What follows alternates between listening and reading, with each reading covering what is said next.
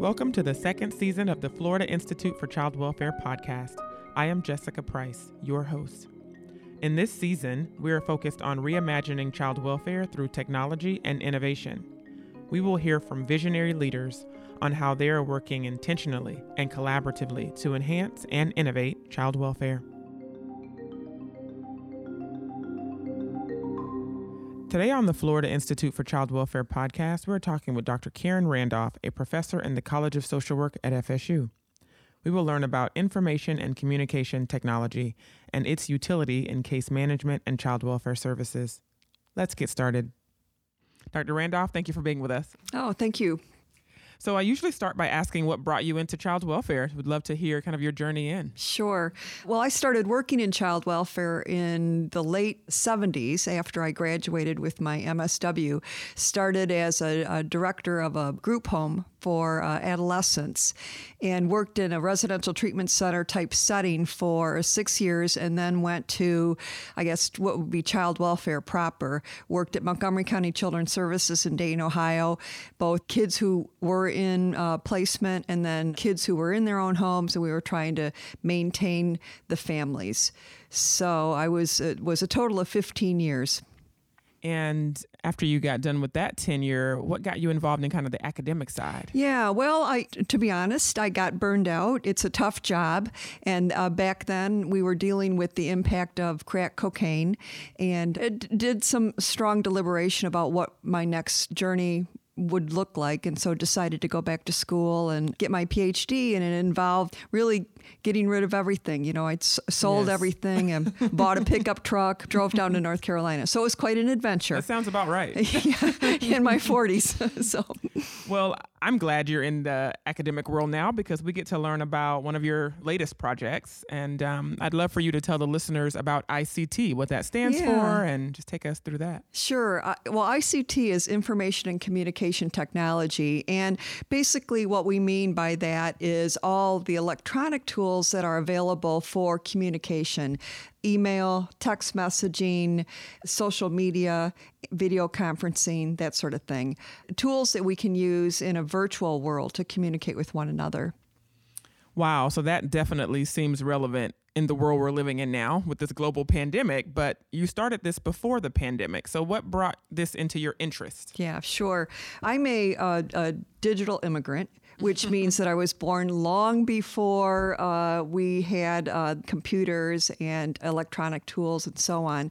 And I've encountered my own struggles with learning how to become technologically competent.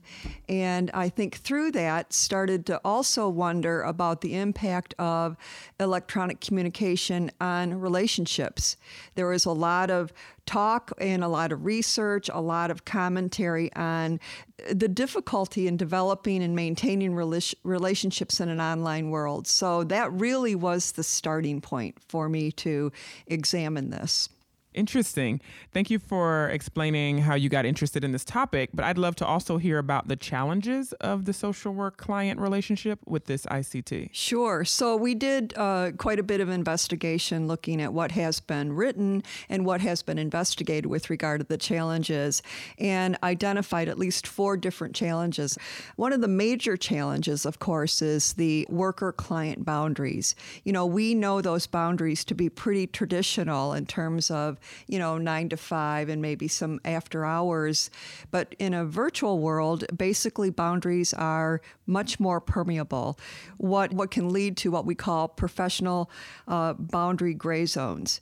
So in other words, boundaries can be really difficult with clients. They can be difficult to identify yet easy to cross. At what point, you know, do we declare that we're no longer available?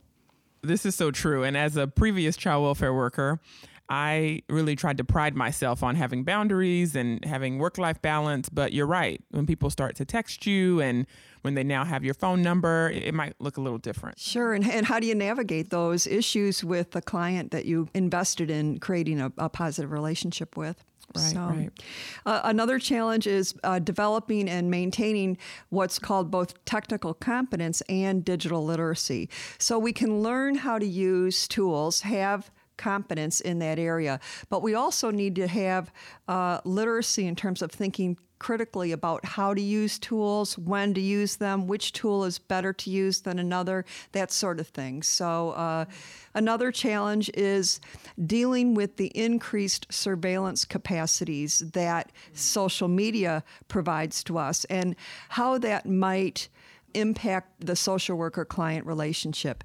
Social worker as caregiver, social worker as partner in the treatment process, and social worker as the control agent. So th- these can create some tensions. And then finally, sometimes there can be message misunderstanding, sending messages through, uh, especially asynchronously through email and text messaging. People can think that you said one thing or, me- or indicated one thing and really you meant something completely different. Wow, that's so true. Especially about the social media. So when I was a child protective investigator, we definitely tried to find things out about our clients on social media. We were trying to complete our investigations and some of them were non-responsive. So we tried to be creative with how do we find them or where are they and why aren't they responsive? So it's interesting ways to leverage social media, but you're right, to think through around that surveillance is also kind of a touchy area. Well, it raises issues around, some ethical issues around transparency and disclosure in using social media for those purposes. So it's a it's a complicated policy issue that I think really goes beyond the individual worker and really is an agency level issue. Right. So I know we just went over the challenges of using I C T in a social worker-client relationship, but what are some of the benefits of using I C T? Sure. And we've identified five benefits. First, the availability of these I C T tools just allows for more ways to communicate with the client. So the tool belt, if you will, has expanded. And there's beyond just phone and face-to-face, there's all kinds of other ways that we can communicate with our clients. Also, through the availability of more tools, a second benefit is just having increased social presence in an online world, just sort of a more sense of connectedness, being more available, being more present in the client's world through um, I C T opportunities. Another benefit is having fixed records of communication, such as through email and text messaging. So this is not only good for documentation purposes, but it also gives both the client and the worker an opportunity to reflect on what's been exchanged and, and not having to re- rely necessarily on, you know, memory, but rather to be able to look at the words and think about it and ponder what next steps might be coming and so forth. Many workers have identified the ease and efficiency of I C T. For example, it's much more time efficient and easy to use your mobile phone to send a text message or an email or to make a call while you're outside of the office as opposed to some more traditional methods. And the final benefit is related to client preferences. You know, we've all been trained in the idea that we start where the client is at. And many clients these days, especially our younger clients, prefer to communicate using I C T. So this is more compatible and more responsive to what their preferences are. Absolutely. I know I had clients that only wanted to text me. So I would call them and they wouldn't pick up and almost immediately I would get a text from them. So you're absolutely right. So as you know, one of my main focuses lately has been that power differential between child welfare professionals and their clients. I deconstruct power theory to really think about how we wield power, how we negotiate it, and if we share it with families. So curious about the connection between the power differentials and I C T. Sure. And there's at least two ways that we can think about that, the type of impact. On the positive side, having I C T use available in worker-client interactions can serve to redistribute power. It gives the clients an opportunity to reach out to the workers with more me- mechanisms, you know, to initiate contact and to stay connected with their workers more than like telephone and in-person visits. On the other hand, we talked about the issue of surveillance and questions about the ethics and the power imbalance, especially if we're using social media for surveillance purposes without the client's knowledge. And so this ra- raises some issues with the power imbalance as well. So what factors should be considered when selecting what I C T to use with your clients? We've identified five factors that we think are important to consider when deciding which I C T would be best to use. The first factor is the bandwidth, the amount of queue systems uh, that the Uh, communication medium supports. So like with email, well, email is just basically text. It's written word and image. As opposed to video conferencing, you've got both your verbal and your nonverbal uh, cue systems that become available in the communication exchange. So that's definitely one thing you want to keep in mind. What's been shown in the research is that the greater the bandwidth, the stronger the emotional closeness there is between the two parties. So, for, for instance, at the start of the relationship, the worker may want to use video conferencing because it provides more knowledge or more, more information about the exchange for both the worker and the client. So my understanding, you, when you say at the start of the relationship, so at the beginning of a case, yes, maybe do virtual meetings? Yeah, if okay. yes, if you can't do home visits, um, a virtual meeting would would allow for more information, more of a, a depth of interaction than, say, email um, or even phone. So that would be secondary to the primary of meeting them in person. Exactly. Yeah, that makes sense. Yeah, and these we can think of these these uh, tools as uh, just in addition to uh, face-to-face and, and telephone. So it, it basically it's an expansion of what's available. Another factor to consider is the opportunity for mutual, mutual, what's called mutual directionality. And this is the opportunity for synchronous, synchronous exchange, that immediate exchange back and forth that is provided like in person or in a uh, video conferencing system or that sort of thing.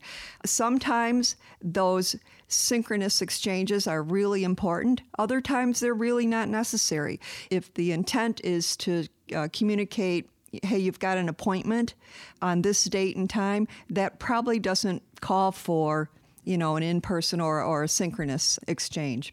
A third factor is the extent to which the message is sensitive and private. And if the message is uh, sensitive and private, then it would behoove a uh, worker to use something that they can maintain that, that restriction, that confidentiality. So, of course, don't want to use social media if the information is sensitive. Another factor to consider is the extent to which the content is formal. If the message is a formal type exchange, then something to think about is maybe use email, something that can be documented. And the final factor to consider is the complexity of the message content. If the message content is complex, that's going to cause or, or that can lead to a, a difficulty in that exchange. So messages that are complex may be better served to be done through uh, something with greater bandwidth, like video conferencing. So if you've got a, a complicated thing to share where, you know, an exchange is use, uh, and a synchronous exchange is useful and that body language is important and the feedback is important, video conferencing would probably be best served in that situation. No, that makes total sense. I think when I was thinking about email, I was thinking if it's a lot of information. And sometimes I'm so visual, yeah. so I was yeah. thinking maybe it should be emailed. But I hear what you're saying. It's you might get some feedback. If it's going to be a dynamic conversation that's needed, it should right. be done not in an email. So that makes sense. So I know we talked about power theory a little bit a few moments ago, and I wanted to also ask about communication theory and how that connects to this. Sure. Much of our work in this area has revolved around looking at communication theory. And of course, theory is a really important uh, tool to use in helping us put parameters around our thinking, helping us make decisions about how we're going to approach our client systems and that kind of stuff. So it, it's really critical. Specifically in this case, we found three uh, communication theories that were really useful in helping us make sense of communicating with clients, that worker-client relationship.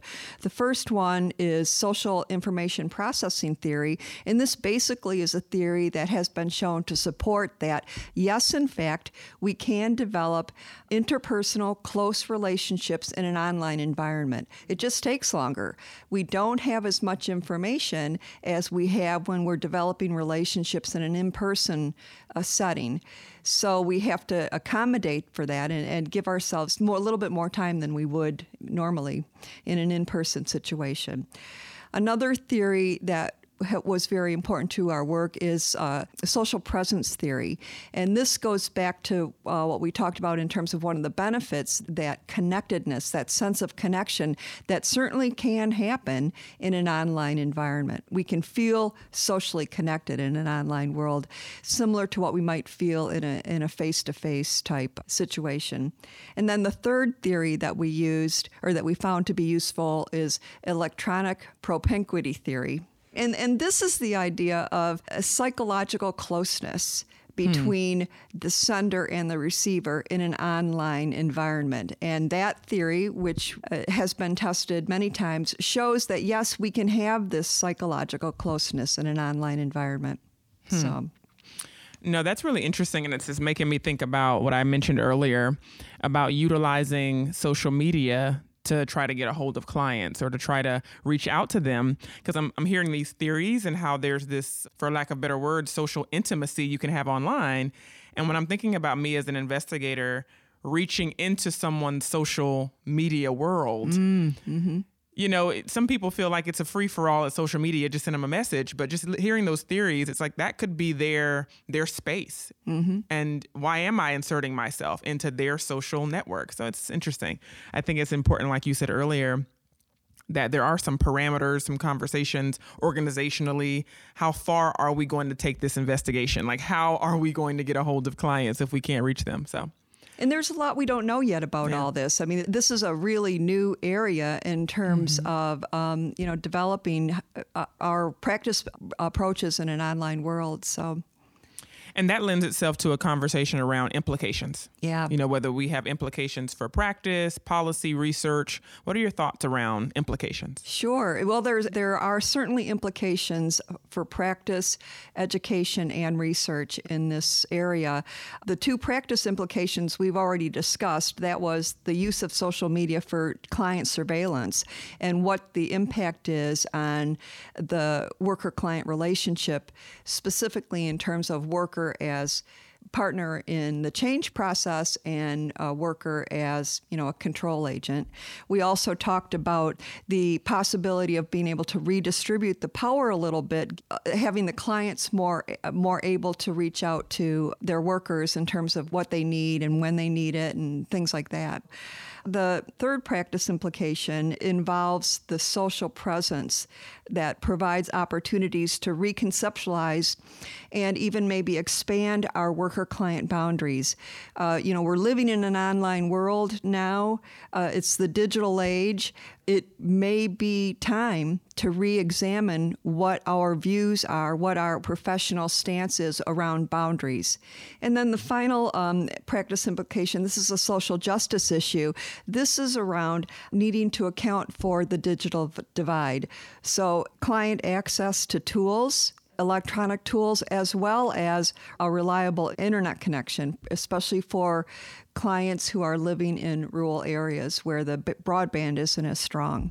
Uh, in terms of education, educational implications, I think we really have to look at what we're doing in our social work programs with regard to educating our students around not only becoming technologically competent, but also digitally literate, not only with our students, but our current practitioners, to offer perhaps, you know, uh, webinars, other training opportunities where they can develop and maintain these skills and also think critically about how to use them and when. And then finally, with regard to research, we think it's really important to uh, have work in this area to be theoretically driven.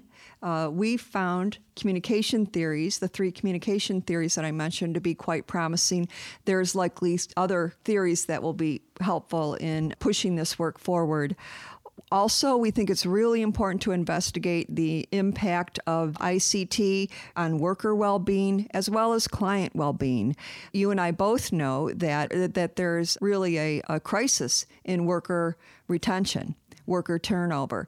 Can the availability of these electronic tools reduce some of the burden, uh, some of the frustration and stress that these workers feel to make a more pleasing work environment, a more satisfying work environment? Hmm. The final uh, implication with regard to research in terms of the future is, you know, we really need to untangle the impacts of these tool features. In other words, bandwidth, the mutual directionality, the information complexity, and so so on, to increase our evidence with regard to tool selection. So we have some preliminary evidence supported by theory with regard to these tool features, but it's time to get this stuff out in the field and really understand what's going on.